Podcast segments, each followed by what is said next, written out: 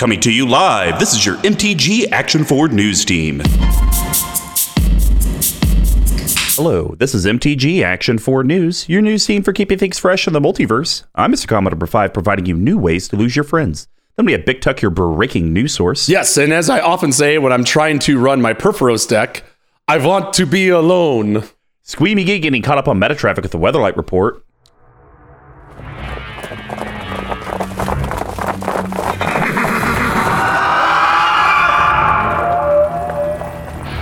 Well, Squee McGee and Mr. T joined the dance at the pumpkin patch, which apparently is It's a very relating to a magic card. It's a very spooky time in Innistrad and in the world that we live in, whatever that is called, whatever universe that we're in, Earth 57. We're going to start off the top of the cast, latest in carnage that ensued with 45 in a dash. So uh, I didn't play any games this last weekend. It was my birthday weekend. Uh, my amazing fiance uh, took me to see Kansas State. Uh, the Wildcats play Oklahoma Sooners uh, in Manhattan, Kansas. a lot of fun. Got to tailgate. Went and did Aggieville. I cannot wait uh, till and her tomorrow. I've been waiting to hear the tail end of this story since we talked on Monday. Yep. So uh, that was it was an absolute blast, but you know didn't get to play any games. Um, and but we did play the week before. But at the time that you guys hear this, like three weeks ago. So details are fuzzy as they always are. But it was an absolute blast shindig. Mr. Magoo's going away party. Uh, he was our original CMD Tower art artist. Uh, so he's moving out to Seattle, which I mean, hell, kind of the magic mecca Yes. uh, of the country. Abso- So absolutely. that's really really cool. Um, and then uh, you know the goat stopped by, single Aaron, Squee McGee, uh, the Godfather, myself, Sir Nathan, just a whole lot of the whole guys. the whole rogues gallery of Kansas City. Yep. So everyone minus Squee was here during the day. Um, you know, we played a couple games. It was probably about 2.30, 3 o'clock, and we were at a six, you know, we had six people. And so, you know, some people are like, I don't want to do three person games. I don't want to do five person games. And just, it's just always chaos. Yes. So I threw out, Tuck, as you imagine, you know I do. Let's do a little three team two headed giant. Oh. Why not? Let's let's do it. All right. And to put further salt on the wound, let's plane chase it. Come on. Like it. Let's make this. Sir, Sir Nathan's quote was, Well, I guess this is the last game I'm playing for the night. Did you also throw in Star Wars or DC to make it even more complicated? so I actually said that I wanted to, but the only reason I didn't is because those are so team based that then you would kind of have to set up and, like, you know that we're the Sith. yeah, yeah, right. So it, it makes it a little bit harder. Um, but, you know, so that was the game. And the teams were me and Mr. Magoo, the Goad and single Aaron. No, sorry. It was the Goad and Sir Nathan. And then it was the Godfather and single Aaron on a team. Tuck, guess how long that game lasted? Three and a half hours. Maybe 35 minutes. okay. We ended up getting to a plane that creatures couldn't block. Single Aaron got that equipment out that when it deals combat damage, you could pay black, black, black, five colorless. Target player loses the Oh, game. oh, with uh, yeah, um, the Vorpal sword, right? Yep. Yes, yes, yes. So Vorpal Sworded me, and then immediately Vorpal Sworded the next turn and won. Wow, that's hysterical. no one, can, Planet Yeah. Night can't help you there. Yeah, literally that happened, and we were all like, uh, I guess we just do a second game because we didn't even play the first one. That's never happened in the history of three team two headed Yes, giant. no I kidding. swear. There's never been a five-player game or six-player game that has lasted that short that I can remember at least. Where it didn't get comboed out or something. But plane chase, hey man, you got to roll that plane. You got to roll the planes. Well, plane chase and Vorpal sword, you can't be that mad. All right, Tuck.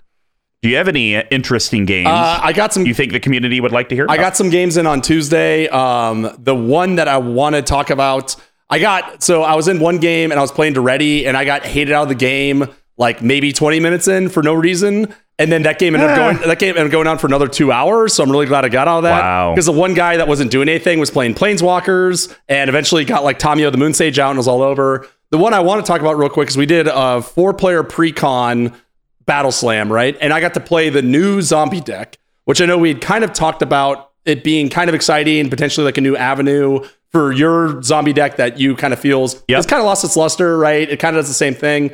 Um, I have some sour news for you. Turns out even the new zombie deck is just a zombie deck. Had the same problems, the same flaws. The only thing that's different is you get like an insane value train going with like the because pretty much the gimmick is whenever you sacrifice a zombie, you get one of the decayed out. So you can kind of amass this giant army, but then as soon as they attack, they're gone. Um, but again, it was like one board wipe away from being over. It was like the same thing, just like running zombies, playing zombies from the graveyard. It's just another zombie deck. And I was trying to think if I want to build it, and I'm pretty sure I don't, just because it's a zombie deck. So I might keep it because it was kind of fun. But yeah, that precon game went on for like two hours straight. This other crew that came in one to play CEDH was like, ugh. I'm not playing. A, I'm not playing. I'm not playing a precon game because they go on for too long. Then they decide to play a higher powered C, a higher powered EDH game that went on even longer with just like four Wow. wipes and then oh and then that game got drawn to it got a draw like a, a dead What? a dead honest draw because someone was attacking with like a gazillion things knocked two people out but as damage before damage resolved someone did a deflecting palm on them so all the damage came in the deflecting palm triggered and then also that person died so all of your single all three people died at the same turn drawed draw But wait, wouldn't the de- but wouldn't the deflecting palm prevent that damage and then they they, throw it? they looked it all up. I don't know. They like they the people there knew what was going on, so I don't think this is some sort of like rookie mistake or like a misread in the rules.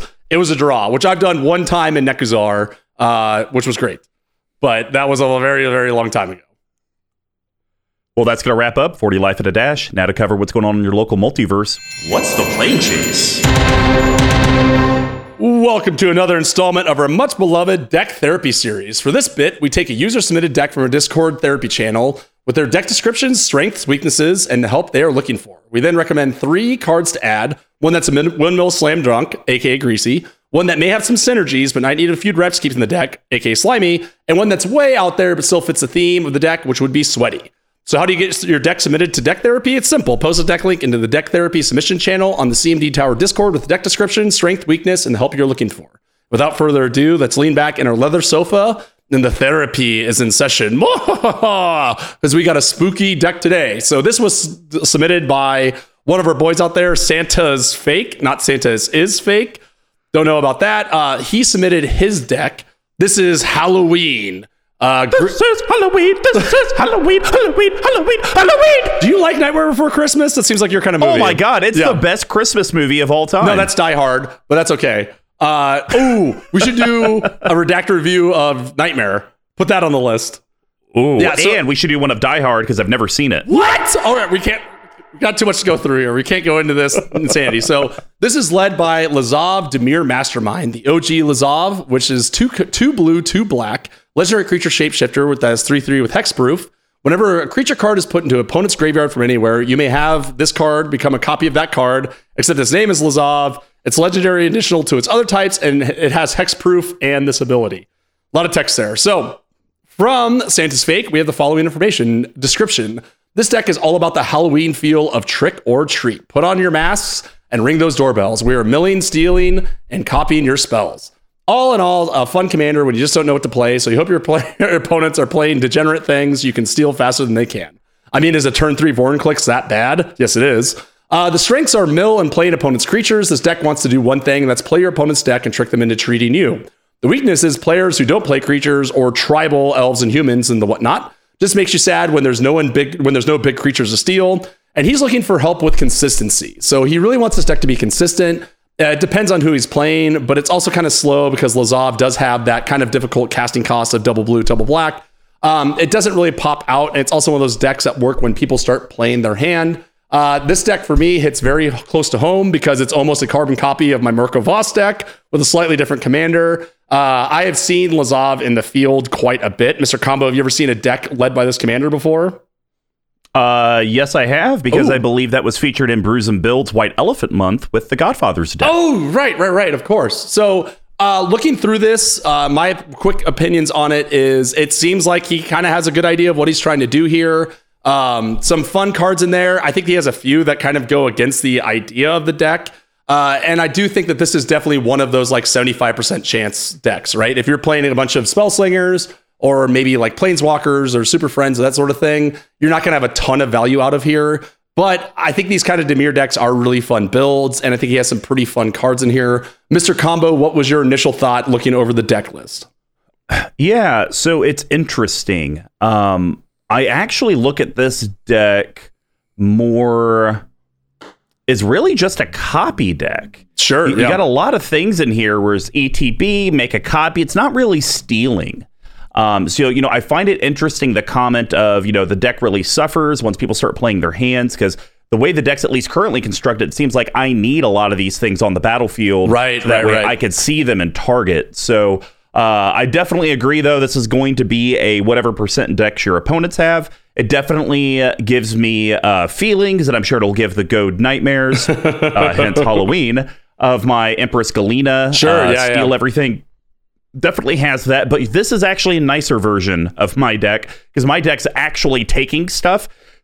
You have some that'll take stuff, but for the most part, it's you know I'm just going to make copies of. So um, you know I definitely think there are some staples for your strategy that are missing that I will definitely get on. But uh, you know this is a deck that I wouldn't be that upset at if I Yeah. saw it hit the table. Um, even if you explained what your deck is, I'd still be like, okay, it's like you're kind of trying to mill, but you're not really trying to mill me out.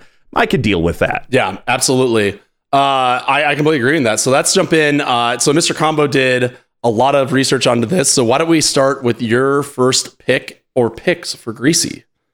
So for my first immediate slam dunk, I don't know what this term greasy means. Oh, it's so good um, though. this is it's a card that's very near and dear to my heart. And when you're telling me that you're trying to play with your opponent's stuff and you don't have this in the deck, I am just so confused. Is it just Agent Em- of Treachery? oh, I was gonna say, is it just Empress Galina?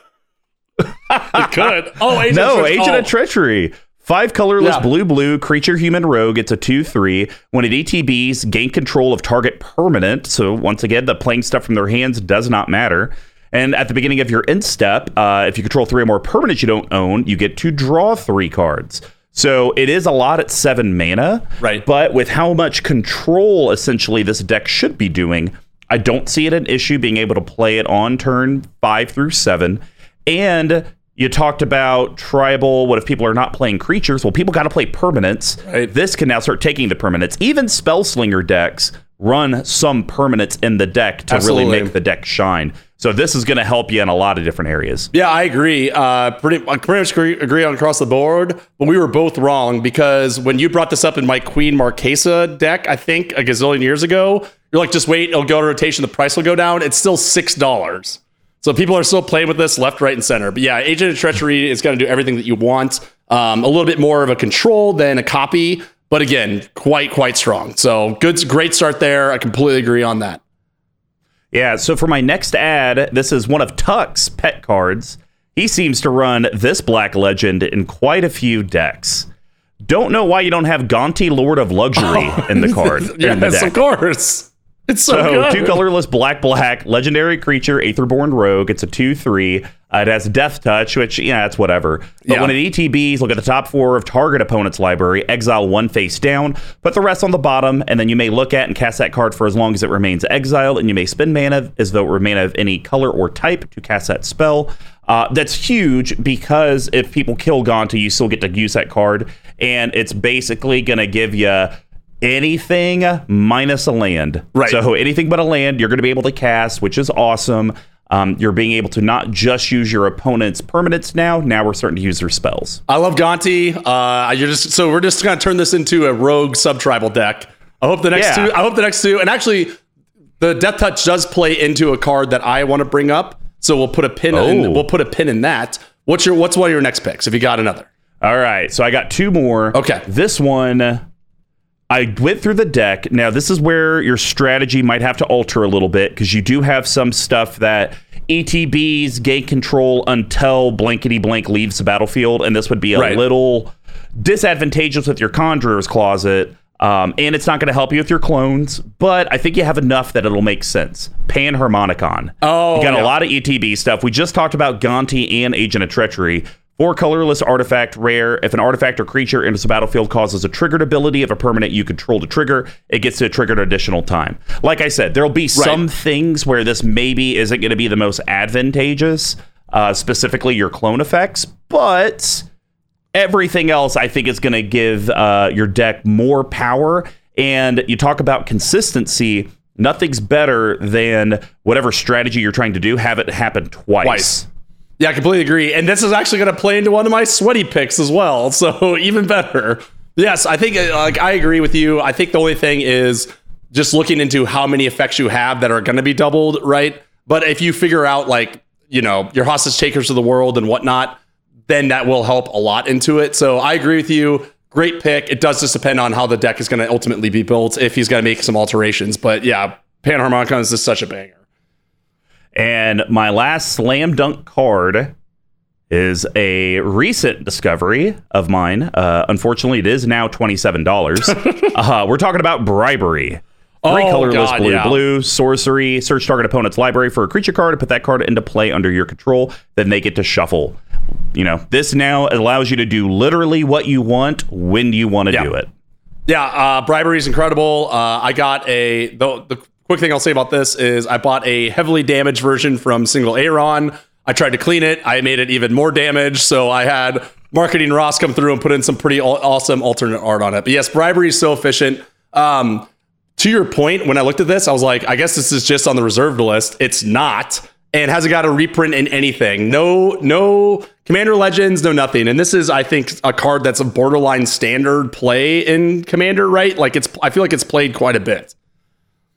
Uh, I mean, I'll be honest, I don't hardly ever see it played outside Really? of my own decks. But I think if this was more reasonably priced, I'll even go as far as to say ten dollars to fifteen. Oh, I think yeah. you would see it probably in every single deck, um, or a lot of them. Right. Because for five mana for ten dollars, that effect is insane. It's insane, yeah. And then, like, I think in like if you can get it down to two in Spellslinger decks, like that's going to go a long distance Oh. as well. Yeah, that's Yeah. where mine is. Is in my Wizard Harry deck. The very All good well, Tuck, what are your, and I'll use your term, greasy picks? So I did. I only went in with one on all these um, because if I went any further, then I'm just going to turn this into my mill deck, which I don't want to do. But the one that I thought is going to be really good is that I think you're going to have some creatures that are going to be beating in, and I didn't see a lot of like mill wheel effects, and I think Whispering Madness is really going to push through there. So Whispering Yeah. Madness is two colorless, Dimir Dimir staple almost. Two colorless, blue black for sorcery. Each each player discards their hand, then draws cards equal to the greatest number of cards a player discarded this way. So you're refilling people's graveyards. You're you're pulling the best creature out of there, and then also cipher. So whenever when you cast it, you may exile this card and code it on a creature you control. That creature deals combat damage to a player. You may cast a copy of it without paying its mana cost. So I think a lot of these things I've been reading about Lazav is they want Lazav to be dealing damage in some way, shape, or form. So Yep. pretty easy to sl- throw it on there or one of the many other efficient creatures that you have in here as well. Wheeling, drawing, going through the whole thing. Yeah, well, and actually, a really cool kind of setup you can do with this is it doesn't even matter what Lazav is. Cast Whispering Madness, go ahead and cipher it onto Lazav. You're now going to have potentially at most 21 Hmm. to 25 now net new cards in graveyards. Right. That could give you something that's unblockable.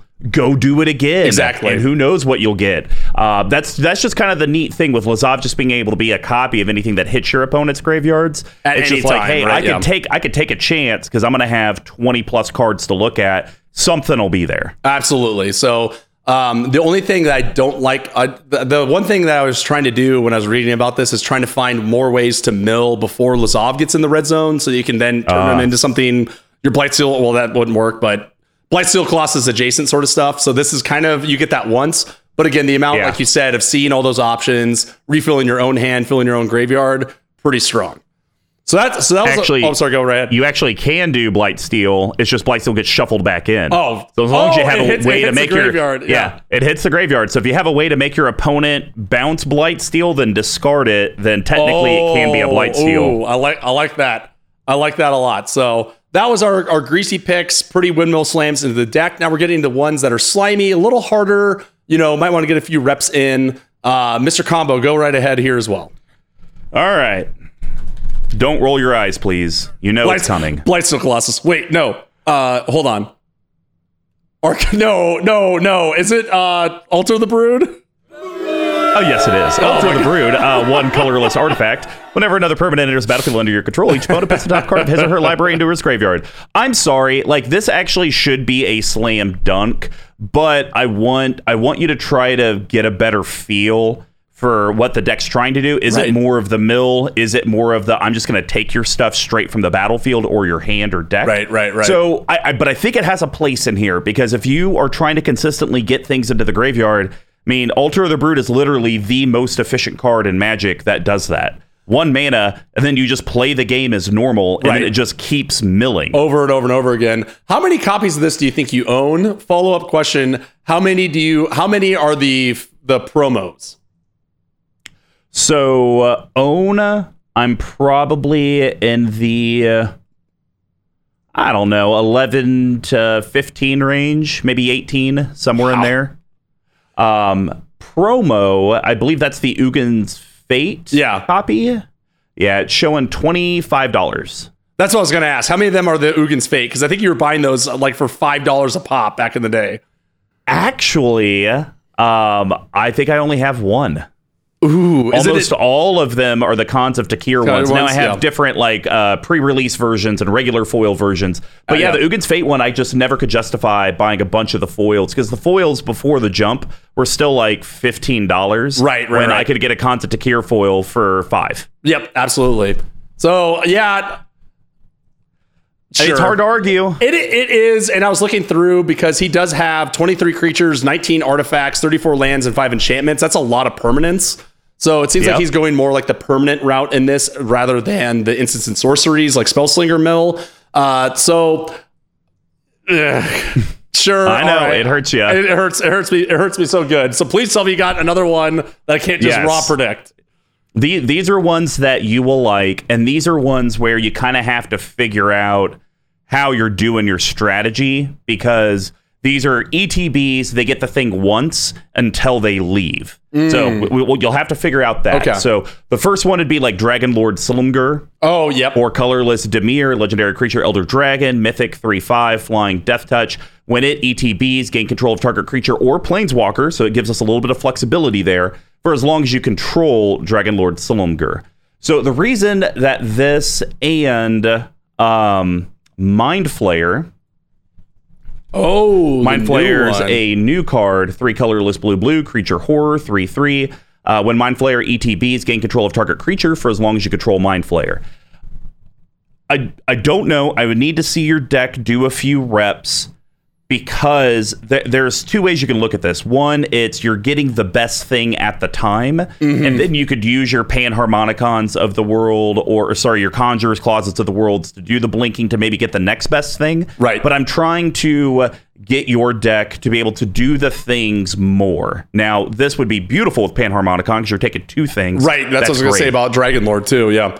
Yeah, but the the bouncing thing because I want to I want to abuse that as much as I can. So feel out the deck, see what Yeah. your strategy is. But these are cards, in my opinion, could take place of your clones and make better use of your other stuff. Yeah, I agree with that. Uh, and Silumgar, by the way, is fifteen dollars, which is bananas. Because I, I mean, it's a good card, but I wouldn't pay fifteen dollars for this unless I was playing like dragons, I suppose. But yeah, um, Well, okay. for, for some reason, the promo of Mind Flayer uh, is twenty seven dollars when a normal copy is fifty cents.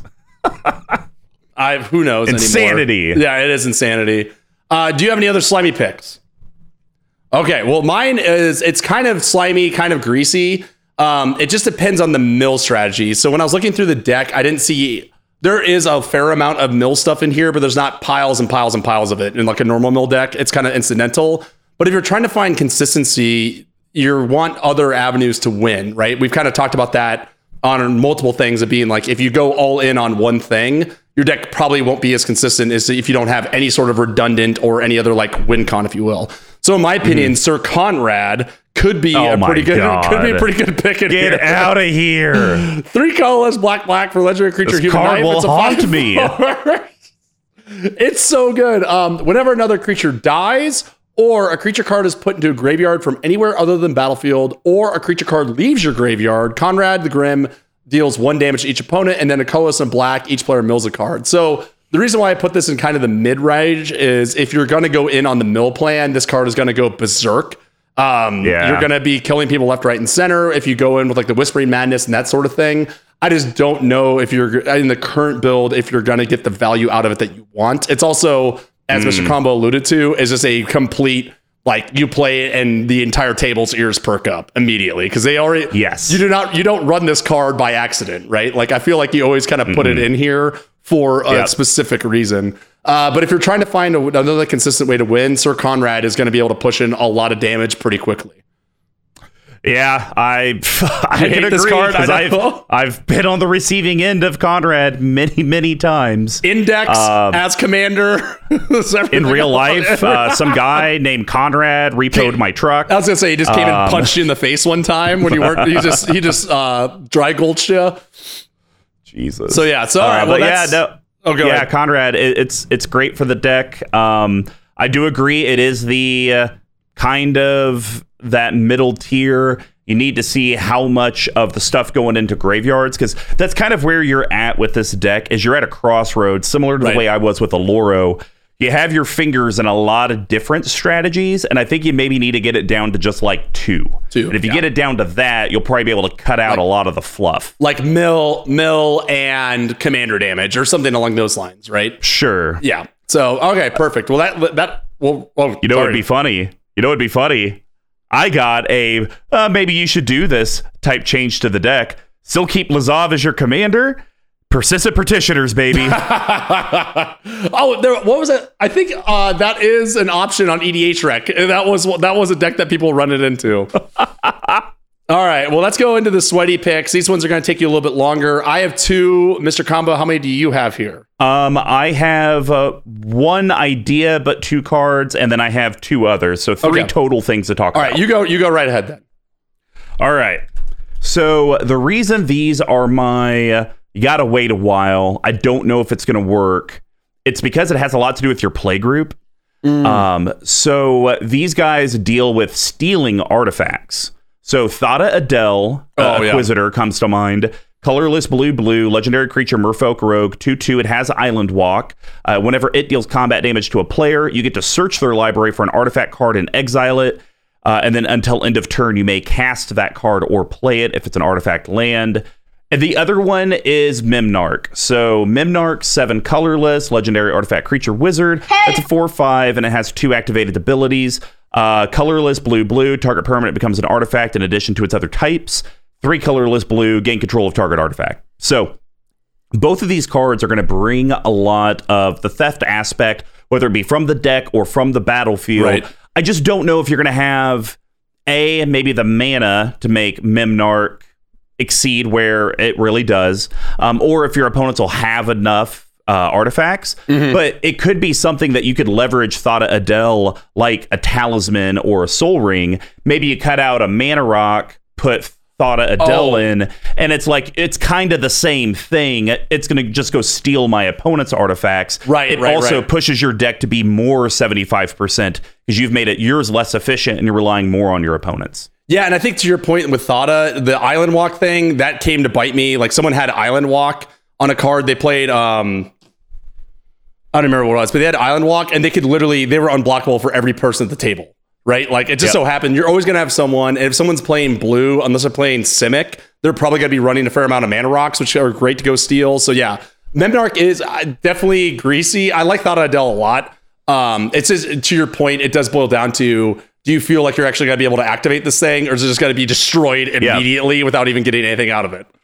You got it. Yeah. Um, the next card uh, is a brand new one. It just came out. The reason this is kind of a you really need to take a hard look at the deck and your play group is because it's counterintuitive specifically to your commander, and it will very, very, very well uh, succeed with any of your uh, opponents that play aristocrat decks. So Gisa Glorious Resurrector, Oh, I think, could yes. be great for this. Two colorless black black legendary creature human wizard. If a creature an opponent controls would die, exile it instead. Get it? It's counterintuitive to your commander. But at the beginning of your upkeep, put all creature cards exiled with Gisa onto the battlefield under your control, and then they have that new decayed mechanic. So with Decayed, it cannot block, and when it attacks, it gets sacrificed at the end of combat, and she's a 4 4. So, um, Yeah, it's once again, we're stealing your opponent's stuff. Uh, also, it says exile it instead. The aristocrat players, you're kind of shutting them down. She could do a lot of things, and this is actually a card uh, that I bought for. I bought a playset from Spanky's uh, Nice. just l- last week or the week before uh, for like four dollars a piece because it's like you know what I don't know where I'm going to be putting her, but she has the feelings of a very chameleon like card. Yeah, and I saw this. I got. I also saw this on Tuesday, and it like warped the entire game around it. Right? It was like, okay, well, we have to be way more smart with how we're attacking. We have to be way more smart with like doing board wipes and that sort of thing. Much more situational. Um, yeah, I think this card is probably pretty solid in here, and it's a four drop. You can get him now for a dollar, so dollar seventy seven. So uh, I think this card is going to be played all over the place in Commander. Completely agree. Um, and my last one, this is more group huggy. It's more fun. I think it'll deter your opponents away from you. Uh, but it's going to help because it's going to fill the battlefield with stuff because that's the direction I think this deck Right. needs to go. Take from the field. Braids, Conjurer, Adept. Two colorless blue blue legendary creature human wizard. It's a rare. It's a two two. At the beginning of each player's upkeep, that player may put an artifact creature or land from their hand onto the battlefield. I get it. It's a big It's risk, and usually, and usually the person that's playing braids is the really scary person. But here's the cool thing: you're doing braids with Lazav. It's like kind of weird, and it doesn't quite make sense. Because you know you would think Lazav, I want you to wheel. Why am I letting you take stuff from your hand? Right, right, They're going right. to see you playing these clone effects, and it's like, well, I mean, uh, it, it looks like the scariest thing would be whatever we have. So it's like, I know my thing's fine. I don't need to worry about it. You know, I'm worried about Big Tuck or I'm worried about that. Right, It right, almost right. causes like political conflict at the table. Um, Yeah. And I th- really think all eyes will be away from you. So, th- but this is one you need to evaluate. It's your opponents and it's your it's your play group. And I think in this deck, this does again. You always run the background of someone dumps an omniscience and just wins, right? Like that always sucks. Yep. But to your point, I think this kind of turns into one of those cards that we like. That turns it into like, well, do I really want to play this giant creature, knowing that within the turn cycle it's going to get yanked, or even an artifact or anything, right? So I think I do like how this is. This will your opponents will view on the surface that they're benefiting more than you, but in reality, you're actually could come on top because you're going to take their best thing, right? So it's Yep. it's tou- it's a tough one. I think this card. This is one you really this is one you really have to do with your play group, right? If you're if people Yep. are playing super strong decks, maybe not the right idea because they could just win on the spot. But I like where I like where your head's at on this one, Mister Combo. I'm pr- I'm very proud of you. Thank you, thank you. You're welcome. Well, Tuck, why, why don't you finish us out? Uh, what is your? Uh, I don't like saying it. S- s- sweaty, It's sweaty. pick. It's sweaty. So I have two here. Another one just came out, and I think I got spoiled on this because I just watched uh, the Asian Avenger on MTG stream today when I was like doing some coding.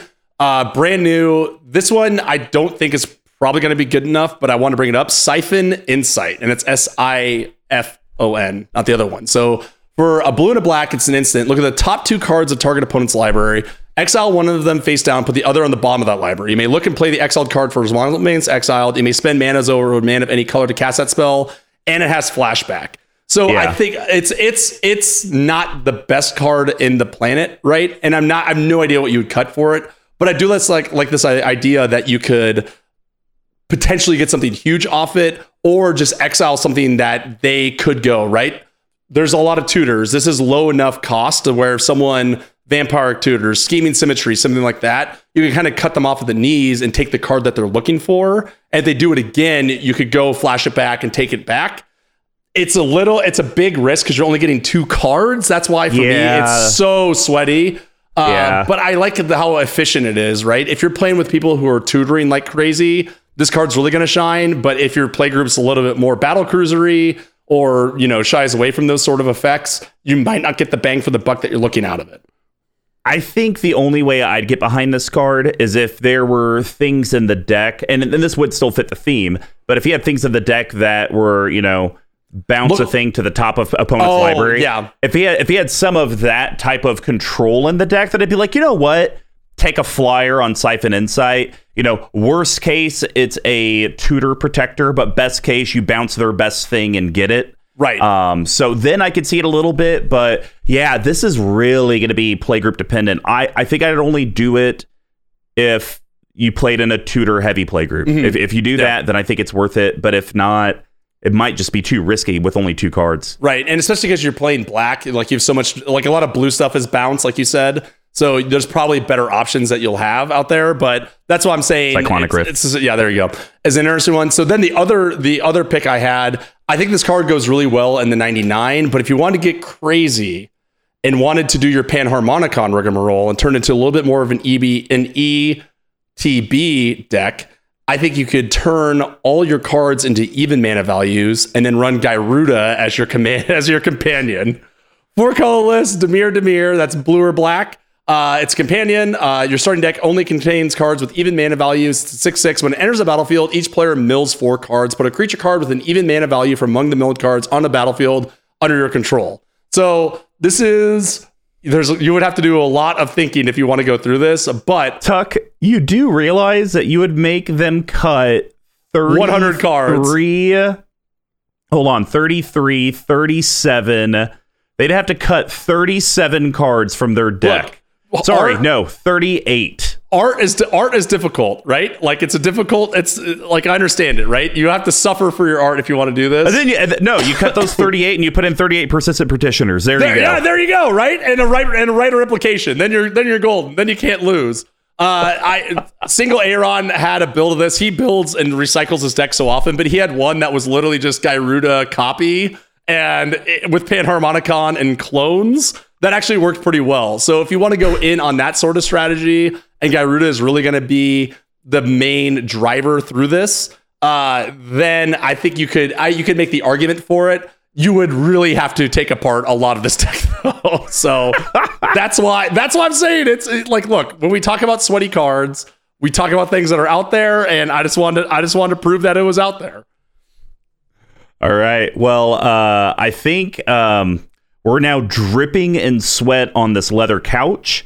I believe the therapist is asking us to leave um, and never come back. So that will wrap up Deck Therapy. This is Halloween with Lazav and Santa's Fake. Thank you for being a patron. And if you want to see your deck on Deck Therapy, just remember to join our patron community. It's only a buck. You get into the Discord, post a little description about your deck plus a link, and uh, who knows? Maybe you will end up on that sweaty, sweaty leather couch. Well, that's going to wrap up What's the Plane Chase. Now, in that last segment, Big Tuck dives into those Oh. creative juices with the Big Tuck Tornado Report. Sounds like you're trying to hawk a loogie. Excuse me. Uh, welcome, welcome back. I was gonna take it the NASCAR thing and go like, "Boom, welcome back to the NASCAR track with Big But that Tuck." felt too natural. Yeah, how dare you? Uh, so I this is kind of a gimme. Um, I had seen this deck played recently, and I saw some cards in here that were really interesting. So um, I wanted to go with a Gruul Town, and I wanted to do a Lands Matters deck. So I wanted to go with Borborygmos, not a rigmarole, enraged. Uh, that is B O B O R B O R Y G M O S. So, uh, Borborygmos Enrage is four colorless, double red, double green for legendary creature Cyclops. Is 7 6 with trample. When he deals combat damage to the player, reveal the top three cards of the library, put all land cards revealed this way into your hand, the rest in your graveyard. But more importantly, you discard a land card and he deals three damage to any target. So currently there's 525 decks out here with them, which is a little bit over the Weatherlight Report standard, but this is the Tuck Tornado Watch, and we're going in with this deck. The big thing in here that I like is I think a lot of these land matters deck put cards on put lands onto the battlefield. And here that's good to a point, but you want to figure out ways to bring those cards up to your hand. Oh, And then that's very that's very interesting. But Tuck, we, we have to we have to talk about something.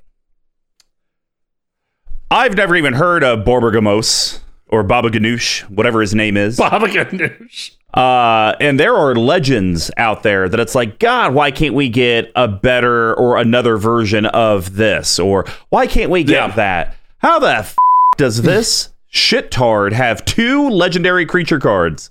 There's a Barbergamos. That's the three colorless double uh, Gruul, and then the one we're talking about today, which is Enraged. Yes. Uh, I think this is just awful set design. this clearly was part of some Mishkova that was happening in the uh, 2000s, and uh, I now uh, will go sit down and weep. So the one thing that's really funny on this is that during a GP in the final rounds of it, someone had someone was playing this Burger Moros deck back when it was popular because there's like some gimmick you could do with it. So the person played a card and he was like, "What card do you want to name?" And the person besides him who was trying to lock him out of the game just said Burger Moros.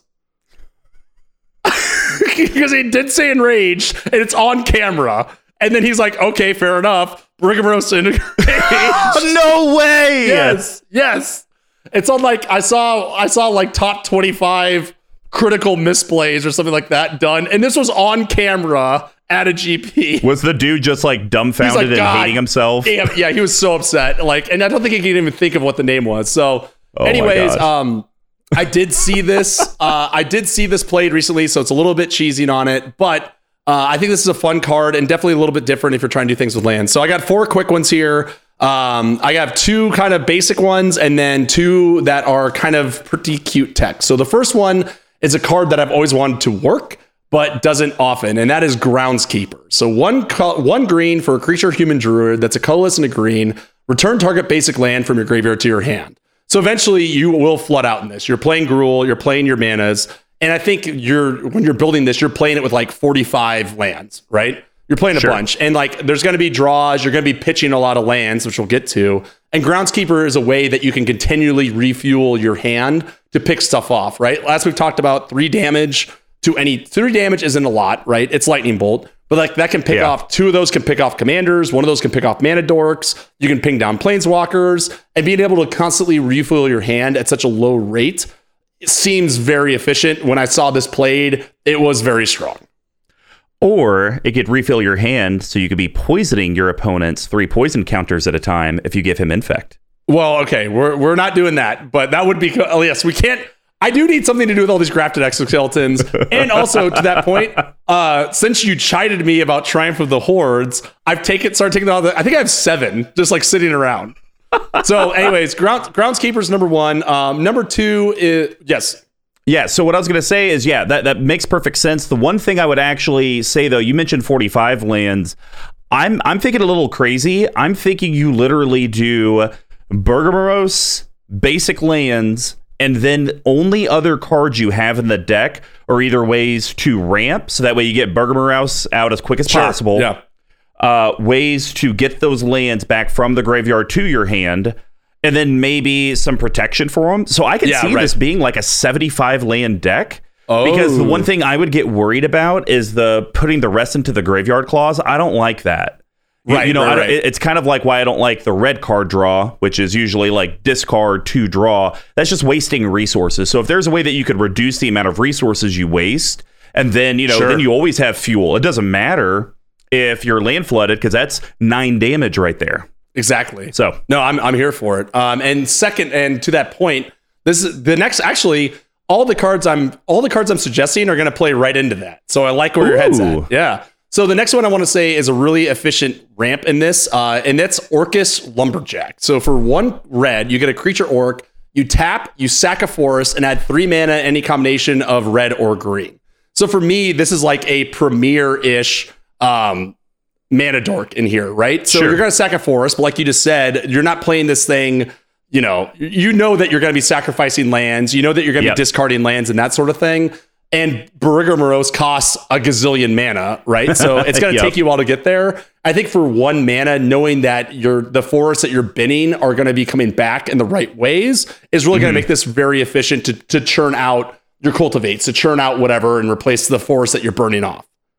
Yeah, I mean, cards like this, you know, uh, I doubt you're talking about it because it's kind of like a try hard card. but the um, the other red creature where you could pay three life, get a red to your mana Oh, pool. uh, treasonous Ogre. Treasonous Ogre. Yes. So I, I actually think that cards like these, where you're using life as a resource or your lands as a resource to accelerate quicker, is going to be huge because of how effing expensive Borborygmos Exactly. is. You know, you can't be casting him on turn five, six, seven. You probably need to get him out like turn three or four. Exactly. Totally agree there. So bend those forests, cut them down. Uh, you're gonna love it. So then this is And, another. and Tuck, and I just Yes. Mm. noticed it doesn't even say untapped forest. That's nuts. That's insane. It's great. We talked about this. We talked about this on a CEDH. One of the times in that terrible, terrible month that we did, I was like, just put this in because who cares what your lands are? Because you already run all the zero drop mana rocks. That's fair. Yeah. It's bonkers. So the next two, I'm holding the last one for the last because I'm really excited about it. And when I saw it played, I it blew my mind. But uh, so again, the the thing that you run into in green a lot is a lot of times you're it's putting a lot of mana into the battlefield, right? A lot of lands, which is good, but also like sort of counter counterintuitive into this deck, right? So, Rites of Spring will let you turn all of those cards that you don't need into lands. So, colorless and a green for a sorcery, discard any number of cards, search your library for up to that many basic land cards, reveal them, put them into your hand, and then shuffle. So, again, once you get Borborygmos down and you have no need for your Sol Rings, your Orcish Lumberjacks, and the like, you can just immediately cycle them in for Lightning Bolts and then be able to like get that get that thing going through again. If you're running things like um, the green draw, which a lot of it is based around like power and toughness, you're going to be drawing piles of cards once you get your commander out, which again is like the point of the deck. So being able to efficiently cycle those out into lightning bolts, into responses, and eventually your win con seems like a pretty good rate at two mana. Yeah, I mean, I just like how we're coining cycling for lightning bolts um, here on this channel. Uh, that will become a phrase used at GPs. Uh, yes, I'm going to play Rites of Spring so I can cycle for lightning bolts. cycle Thank you very lightning much. bolts. Yeah, all day. So that one, uh, that's that leads us to the last one, which was the stupidest and cutest interaction that I saw when I saw this played recently. All right. I when he played this, I was just like, "What are you doing? Like, where are you go? Where are you going with this? This makes no sense." Um, but it came back, and I think he did 27 damage off this one card, if that's possible. Jesus. Yeah, yeah, that's a that's a, divisible by three. Bag of holding. So Oh. for one colorless for an artifact, when you discard a card, exile that card from your graveyard. Then for two colorless tap, draw a card, discard a card. Four colorless and tap, sacrifice bag of holding, return all Yep. cards exiled to their owner's hand. It was insane. He got this out, I think, on turn one or two, and just would do two tap, discard a land, put it here. I was like, I, like I was just sitting there and just looking at this. It's like, this is like a fringe card playable. You're not dealing with exile. But then after he did it like four or five times, I realized he just had this stack of lands underneath there. It just came to me and I was like, oh, okay. Yeah, this is how you win. And I, I'm dead ass serious. He he had seven, ten lands, uh, something like that, underneath here over the course of the game. And, and he's like, all right, I've got to pay for sacrifice this. I think someone did like a board wipe Yeah. like a some big like non-permanent thing when he had his commander out. He's like, all right, fair enough. So I'm gonna kill you for doing that. And the next turn I'll have all my mana. I have my hand full of lands that I can play with my explorations or whatever and get him back again. It was just so brutal. Um, some really cute tech in here. I was very proud of that guy. It was really awesome. Yeah, I really like that. Plus, it's kind of this cool combo with the commander. Yeah, the two two tap to draw discard's very very cute, but it's cuter if you just use your commander's ability, discard all the lands, lightning bolt, pay four, get them all back, do it again. Right. Exactly. Um, that is some tech right there. Oh god, and then you go ewit, bring it back, do it Bring it back. again. Yeah. Oh my gosh, that's Do it just again. filthy. Do it one more time. Um, so so I'm curious. So we talk about how this really needs the commander. Yeah. He's also an expensive boy, but do you have Angry Omnath as a backup in the 99? I think you have. I think you kind of have to, right? I think any Yeah. of these. I, it's if you're playing a lands manor decks at all in red and green. For me, to your point, I think you have to kind of you kind of have to, right? Like, Yeah. he's so strong in and of himself. Um, uh, yeah, I think you pretty much have to. I, I like. Okay. I can't. Can you think of a land? Can you think of a lands matter decks in those colors that wouldn't want angry omnath? Uh, I, think guess the a- only time you don't is when you splash a third color. Like I don't think have so? it in wind. you don't have I don't have it in Windgrace. Windgrace, but it's like he doesn't. He's just too expensive for what I'm trying to Right. do in Windgrace. And I was, Um, I was actually just going to say that too, because in Windgrace, your land count sometimes it's just like five. Like Oh, I've yeah. seen, I've seen you play that before, where like your land, you're cycling lands for value, but you're not like dumping a bunch at once, right? like it's much more, it's much absolutely more like drips and drabs. Whereas to your point, when you're doing Angry Omnath, you want to do like the scape shifts of the world and all of those other things that go into it, which don't really play Mm-hmm. Yep. into that like Windgrace. So I think that's a pretty good point. Uh, but yeah, Angry Omnath, great card. I think it finally went down in price. So I just was going to type Angry Omnath in, but that doesn't work. So because that's not what the card is called. yeah, it's not. It's literally not what's called the Angry Jelly Bean. But yeah, so um, so that was my take on uh, on Brigger Morose in Rage. Remember, it is not Brigger Morose. And to your point, I'm surprised they didn't do one of these in like Return to Ravnica. Right? That's Yeah. like something else, like four colorless and I don't know, poop or your pants. Theros. Yeah, sure. Why not? Yeah, Uh, bring back Burger Moros. You know, uh, there's plenty of other legends that don't have another legendary card printed, and you know, we we kind of want them to have a good card. But hey, Baruga Moros needed two. They needed Just to remember that. Absolutely. So uh, that'll be the end of the Tuck Twister alert. Uh, passing it back to the Action 4 news deck with Big Tuck and Mr. Combo. Eh, Yes, and if you're curious, Big Tuck did just twister three feet to his left. Wow! Thank you for staying with right out us. here. And as always, remember the great giveaways from CMD Tower by retweeting, subscribing, following, liking, sharing, and placing orders at cmdtower.com slash merch. You can support this news time by heading it over to our Patreon, patreon.com slash cmdtower.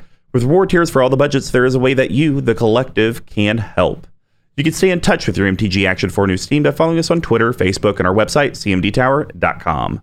You can communicate you can communicate directly with your team at CMD Tower, at Mr. Commodore number 5, all spelled out except for the 5, at Dear Squee, and at Big Tuck Tweeting. From your MTG Action 4 News team, good morning, good afternoon, good evening, and good burger burgers. Burger Bros.